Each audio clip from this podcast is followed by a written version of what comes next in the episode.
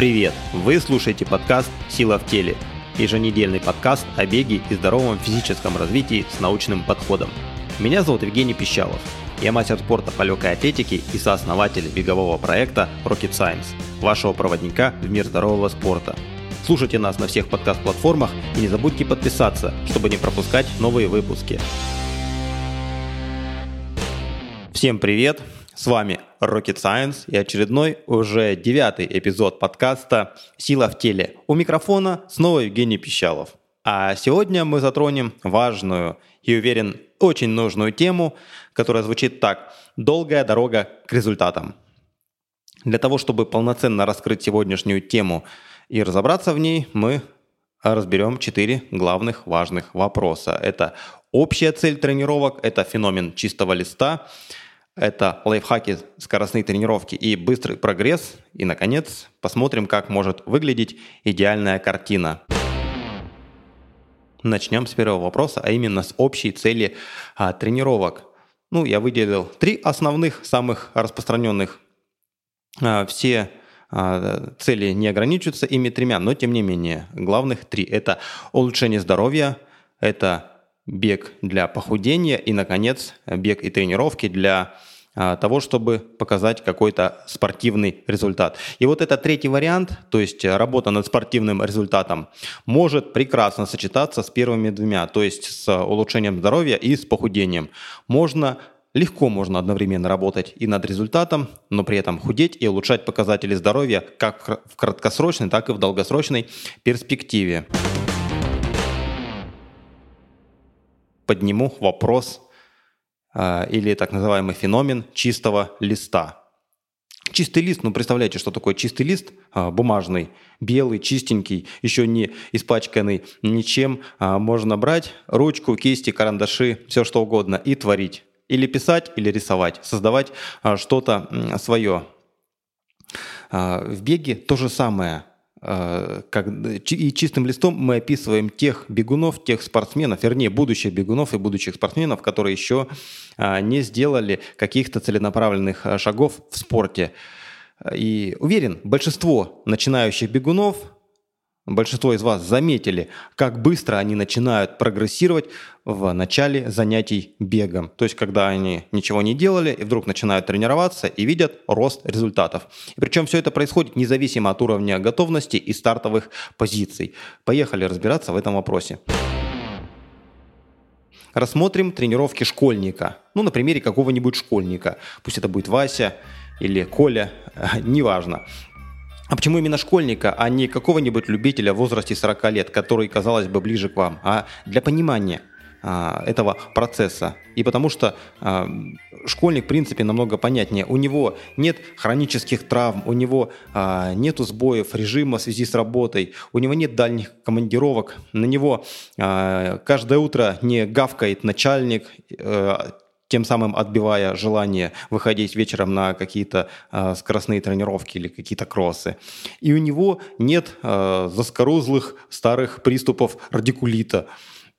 Естественно, эту информацию можно потом проецировать и на бегуна-любителя, учитывая, естественно, все нюансы, то есть гавкающего, гавкающего по утрам начальника или э, приступ радикулита.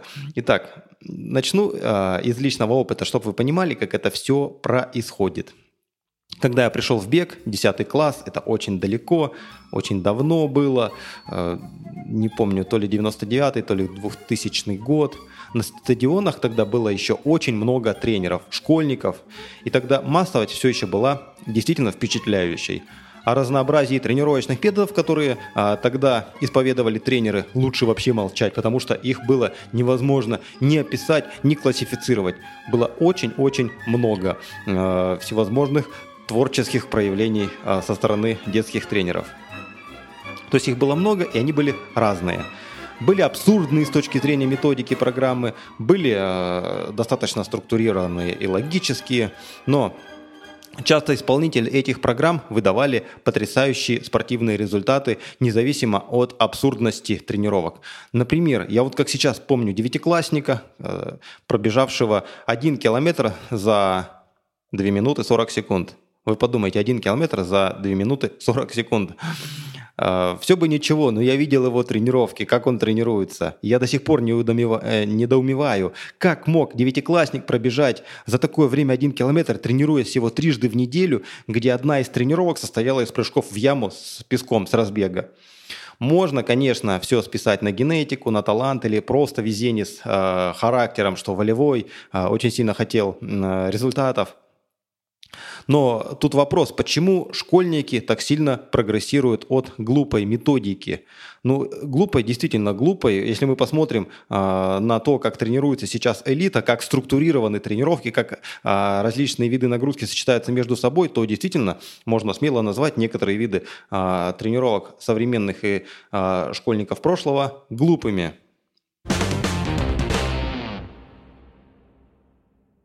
Первая мысль, почему это происходит, почему э, школьники прогрессируют от глупых тренировок, это что на самом деле они не глупые, методика не такая уж и плохая, но она же дает эффект. Но покажи эту программу любому из вас, вы подтвердите, что она абсурдна, но при этом дает результат. То есть действительно, любой из вас скажет, что приходя на тренировку, если вместо интервалов бегать, э, прыгать в песок – или метать гранату, или толкать ядро, то, скорее всего, это не оказывает большого влияния на результат на один километр. Ну, на самом деле, скорее всего, ответ не в абсурдности этих тренировок, а в том, что все школьники начинают тренироваться с чистого листа. В этом состоянии любая нагрузка является тренировочным стимулом, чего бы, не да, чего, чего бы тренер им не дал. Когда все новое и незнакомое, то молодое и сильное тело а, проделывает потрясающую работу, адаптируясь а, к как можно а, к любым, независимо от их разнообразия, тренировочным стимулам и раздражителям. То есть ускорение по 100 метров – это раздражитель, кросс 20 километров – это тоже раздражитель, и даже прыжки в длину там, в количестве 50 штук – это тоже раздражитель для молодого растущего организма. Если все это соединить с фактом, что у школьников в этом возрасте происходит э, гормональный взрыв, я бы даже сказал гормональный пожар, когда внутри э, бурлят гормоны и э, запускают моментально адаптацию и восстановление. Э, не стоит удивляться. И мы видим у школьников, у молодых спортсменов ситуацию, когда они могут адаптироваться абсолютно ко всему, что придет в голову тренеру, независимо от структуры этой нагрузки. Естественно, чем а, выше интенсивность, общая интенсивность нагрузок, тем а, перестройка и результаты выше. И феномен чистого листа действительно сильно облегчает жизнь и тренеру, и этому самому школьнику. То есть хорошо, когда все работает, и можно не даваться в методические изыскания. Зачем, если даже прыжки в длину работают? Похожие картины, естественно, можно увидеть и у студентов высших учебных заведений, которые на первом курсе начинают бегать раз, и уже к концу первого курса э, мы видим достаточно высокий результат. Ну, действительно, выросший в деревне да на молоке, да на пряниках молодой человек – это идеальный пример с огромным, с колоссальным запасом а, природного здоровья. Но Проблема, которую создает чистый лист, заключается в том, что эффект бездумных и хаотичных тренировок через несколько лет точно закончится. Это может вызвать шок у тренера и спортсмена – а как же так? А почему это перестало работать? А ведь все так прекрасно было. Ведь а, прыгали в длину, а, ускорялись и бегали кроссы на одной тренировке, и почему-то вдруг перестало работать. И что самое главное теперь делать, чтобы прогрессировать дальше? Как выглядел феномен чистого листа в моем случае? А, в спорт я пришел в 10 классе, то есть достаточно уже такой созревший молодой человек, очень крепкий, а, висел на турнике, Э, очень развита мышечная масса, особенно в верхней части тела. А, и через два месяца тренировок в беге, до этого я не бегал вообще, я пробежал один километр за 2,51. Тоже, согласитесь, неплохо для 15-летнего а, молодого человека. Но самое интересное, за счет чего мы прогрессировали. Ну, то есть в данном случае я и моя группа. А мы регулярно три раза в неделю выполняли жесточайшие скоростные тренировки.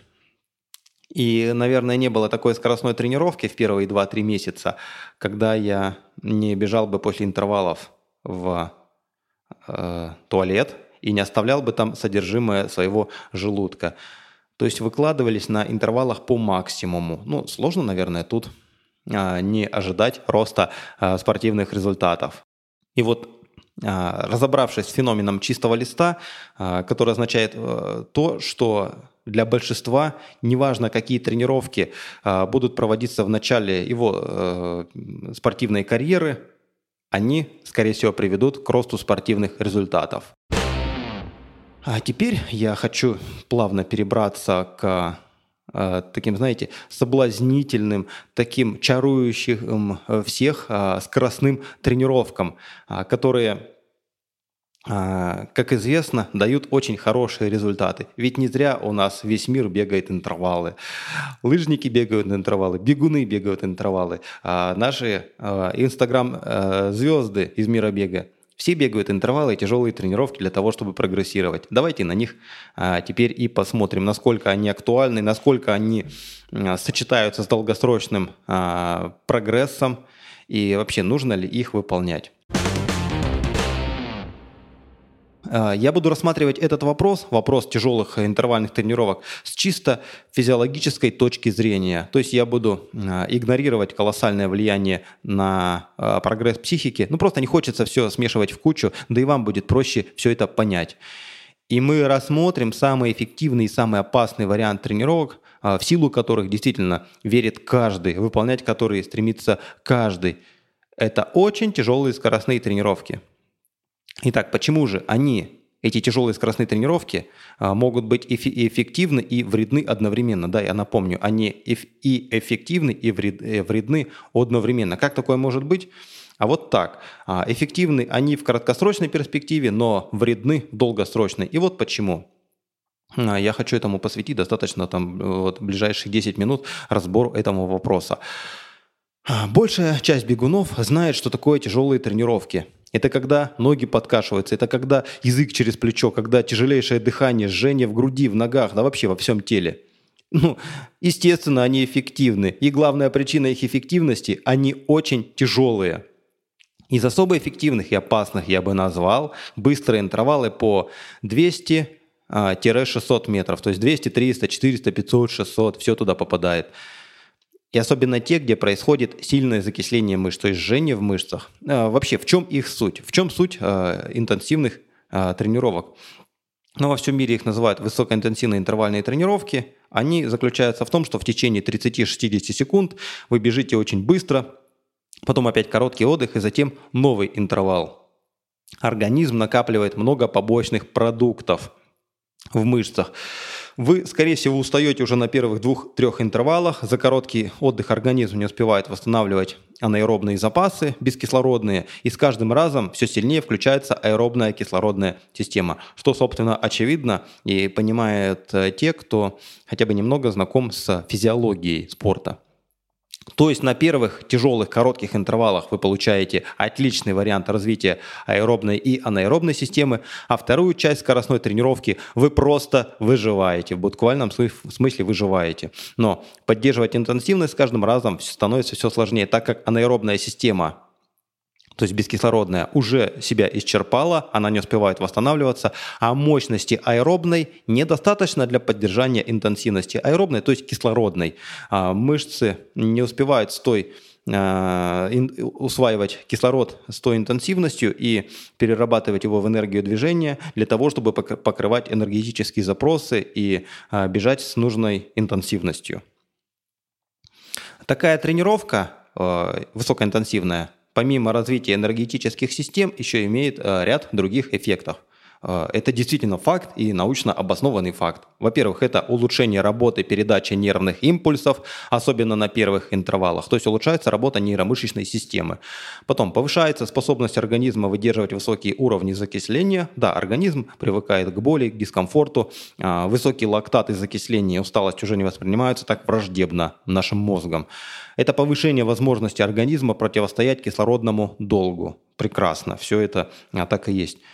И а, мы видим реальный рост выносливости за счет максимальной нагрузки на аэробную систему, что тоже факт. Ну, согласитесь, отлично же и заманчиво выглядит. Все это доказано наукой, и я это тоже полностью подтверждаю, что высокоинтенсивные интервальные тренировки в беге а, дают все эти эффекты. Тогда почему же я пишу об опасности таких тренировок? А, вообще, отходя немного в сторону от бега, хочу добавить, что любые, не только в беге, сверхтяжелые тренировки в любом виде спорта могут дать подобные эффекты. Это предельные воркауты в кроссфите, когда тоже язык через плечо вываливается, но вы продолжаете прыгать, а, бежать а, или крутить какие-нибудь снаряды. Это максимальные интервалы на велостанке. Это вообще забеги на 1-3 километра на максимум. Проблема в том, что все эти тренировки – это один из самых болезненных и неэффективных способов выйти, выйти на пик формы, то есть обрести форму, э, несмотря на то, что все это работает. Давайте я вам приведу аналогию – так, опишу такую хорошую жизненную ситуацию. Возьмем какого-нибудь бедного студента Леху. Пусть он будет из Омска или из Пензы. В общем, Леха студент. И каким-то чудом, придя в банк, он навешал лапшу на уши а, банковским рабочим и удачно так кредитнулся. Получил хороший кредит, и теперь на некоторое время он богат. Что сделал Леха после этого, получив кредит в банке? Он три дня э, вместе со своими друзьями ушел в отрыв и э, беспрерывно куролесил. Действительно почувствовал себя богатым человеком на 3-4 дня. Потом деньги закончились, и он вдруг ужасом, проснувшись однажды утром, осознал, что все это теперь нужно возвращать. Э, то есть мы увидели краткосрочный эффект. И описываемые интервалы, короткие интервалы и тяжелые интервалы, работают аналогично. Сначала они дают короткий всплеск работоспособности, возможно, даже установление личного рекорда. И я могу на, своей, на своем опыте и на опыте наблюдения за другими подтвердить то же самое. А короткие высокоинтенсивные тренировки в начале карьеры дают кучу личных рекордов, но потом организму нужно возвращать долг. Иногда в виде резкого снижения работоспособности, иногда в виде травмы или болезни. К сожалению, это так. Но это не значит, что такие интервалы – однозначное зло. Для них есть место в тренировочном процессе, когда их используют как вишенку на торте, а не как фундамент.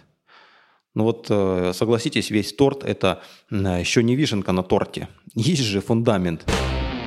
Рассмотрим типичную скоростную тренировку. Но ну, я рассмотрю ту, которую сам очень часто выполнял а, и хорошо знаю, как она работает и какие после нее ощущения. Это, допустим, 8-10 раз по 300 метров с отдыхом 3 минуты.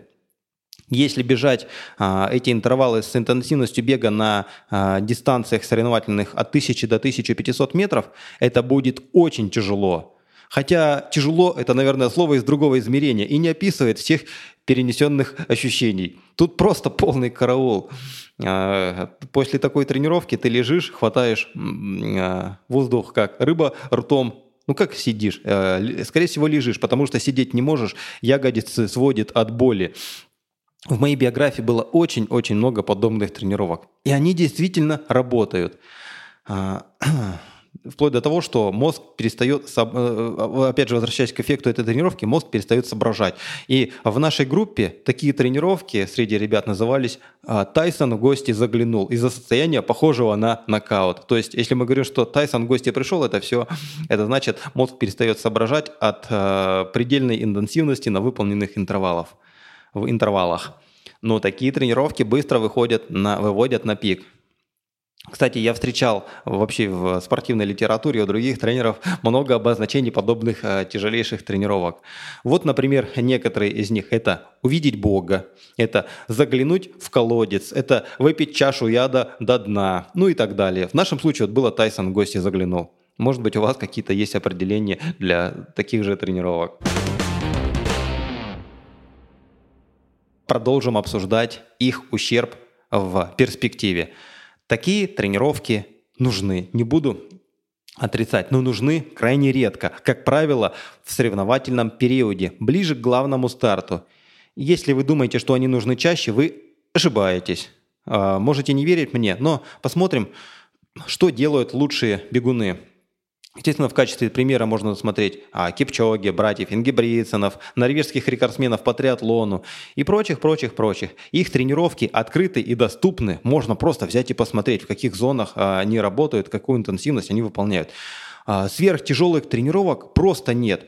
Но что есть? Мы видим тысячи часов стабильности в тренировках. Тренировки есть средней тяжести и легкие. Запредельных, когда они падают от изнеможения, найти вас не получится. с моими выводами не соглашаются научные исследования. Они скажут, Евгений, ну что ты несешь? Множество данных, множество м- научной литературы говорит о том, что а, за три недели, всего за три недели всяческие табата-интервалы, всяческие 30-секундные и прочие тяжелые ускорения поднимают МПК у представителей любительского бега. Ну, так и есть, я не буду спорить с этим, да. А, но ученые, на то и ученые, чтобы что-то а, нам доказывать и что-то открывать. Вся красивая картинка, которую они нарисовали с помощью коротких интервалов и их эффективности, рухнет, а, скорее всего, уже через полгода. И все научные исследования, вот это важный вопрос, а, почему я игнорирую а, и иногда очень скептично отношусь к современным научным исследованиям в беге. Почему? Потому что все научные исследования с использованием коротких интервалов обычно не, не дольше двух месяцев, но мы же не два месяца тренируемся – ученые стыдливо молчат. Что будет с человеком, если вот эти их сверхэффективные интервалы выполнять пару лет подряд? То есть награждать его интервалами, где каждый раз ты их выполняешь так, как будто завтра никогда не наступит. То есть регулярное выполнение быстрых, тяжелых и коротких интервалов работает только, замечу, только в краткосрочной э, перспективе в краткосрочном периоде, но приводит к сильнейшему истощению и откату через несколько месяцев. То есть приходится расплачиваться за эту самодеятельность, за желание э, душить себя на каждой интервальной тренировке. Об этом ученые не пишут, к сожалению. Вот. Не верите мне? Можете попробовать сами провести подобный эксперимент, потом поделитесь. Но э, результат я знаю уже заранее. Сейчас э, зарубежные наши фитнес-журналы, блоги э, пестрят эффективностью таких тренировок. Ну, действительно, зачем тратить время на э, то, чтобы полтора-два часа, ну пусть даже час выполнять э, кардио, так называемое кардио, спокойные аэробные тренировки, если можно выполнить сверхэффективные, короткие, взрывные э, ускорения и даже э, чего ходить далеко. В большинстве тренажерных залов стоят а, кардиотренажеры со специальными программами, где а, где обозначены и предложены всевозможные варианты высокоинтенсивных тренировок. То есть заранее все запрограммировано. То есть все подкреплено наукой. Действительно, наука же доказала, что это работает. Работайте. Но что не учли ученые и фитнес-блогеры? Они рассматривают, что вот от подобных интервалов растет МПК. Но я замечу, что МПК – это все еще не спортивный результат. Э, если ваши часы показали рост э, МПК, это еще не значит, что вырастет ваш результат. Иначе зачем нужны были бы соревнования? У кого на часах выше МПК, тому и медаль на шею. Он же молодец. Вот. Потом, краткосрочный всплеск результатов обусловлен адаптацией к экстремальному, сверхтяжелому раздражителю, ну, в данном случае к коротким интервалам. И потом, эти интервалы – это не замена медленных и продолжительных аэробных тренировок, ну, в нашем случае спокойных кроссов. Почему ученые об этом молчат, я не знаю. Ну, для того, чтобы э, а, все-таки доказать эффективность описываемой их, им, ими э, темы. Так все-таки когда же приступать к тяжелым и таким душераздирающим интервальным тренировкам? Обращаюсь к начинающим бегунам. То есть для начинающих бегунов никогда. Это сильный стресс для нервной системы и вообще для всего организма. И после короткого взлета результатов э, а, все равно рано или поздно вы покатитесь вниз, иногда кувырком. Для бегунов со стажем и профессионалов, только накопив достаточную для этого аэробную базу. То есть заложив фундамент. Аэробная база – это чаще всего годы регулярных тренировок с кроссами, силовыми и темповыми тренировками. И только накопив соответствующую базу, организм иногда может получать такие подобные экстремальные нагрузки. Мое мнение по использованию очень тяжелых интервальных тренировок. Ну, вам наверняка интересно все-таки, когда и а, с чем их использовать. Итак, я все тренировки делю на те, которые добавляют здоровье, и те, которые его отнимают. Если, если мы рассмотрим те, которые добавляют, то это будут различные длинные аэробные интервалы по 1-4 км длиной, выполняемые обязательно с огромным запасом. Ну, плюс, естественно, регулярно а, выполнять простые кроссовые пробежки. Дальше. Чрезмерные сверхтяжелые интервалы не добавляют здоровья, но они временно дают всплеск формы. То есть как будто вы берете у организма взаймы для того, чтобы где-то показать хороший результат. И чем выше ваша аэробная база, тем меньше от них будет вреда. Использовать их лучше точечно, в соревновательном периоде, чтобы приучить организм к чрезмерной нагрузке и повысить болевой порог. И именно такую схему мы и видим у современных элитных бегунов. Они плюют на открытие ученых в большинстве случаев. И в базовый период у них очень много комфортных скоростных тренировок. Комфортных. Высокий общий километраж. А острые тренировки начинаются лишь в соревновательном периоде. Но чаще всего даже не столько острые, сколько выступления на э, не самых ответственных соревнованиях. То есть набирают форму за счет э, предварительных стартов. Дальше. Тяжелые короткие интервалы уместны для бегунов на средней дистанции, когда после длинного базового периода организм вообще отвыкает работать на высокой интенсивности и выдерживать, спортив... и выдерживать высокий лактат. Я даже за себя скажу, что сам помню эти майские эстафеты, когда ты приезжаешь со сборов, когда у тебя было очень много объемной работы – ты просто не можешь выложиться из-за дефицита интенсивных тренировок. Ну, буквально 2-3 второстепенных, 2-3 второстепенных старта, и организм снова привыкает к этому и а, готов бегать достаточно быстро. Поехали дальше. Тяжелые интервальные тренировки противопоказаны в первый год занятий бегом новичкам как минимум. Они, конечно же, способствуют всплескам э, ощущения себя героем, но со здравым смыслом имеют мало общего, к сожалению. А, хочу привести свой а, пример, пример своих тренировок, которые способствуют накоплению здоровья. Это, допустим, три раза по 3-4 километра с интенсивностью не быстрее темпа полумарафона. Можно даже тише.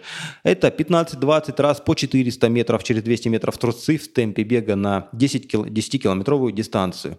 Это прогрессивный кроссовый бег 15-20 километров, где вторая половина выполняется в режиме марафона или чуть тише.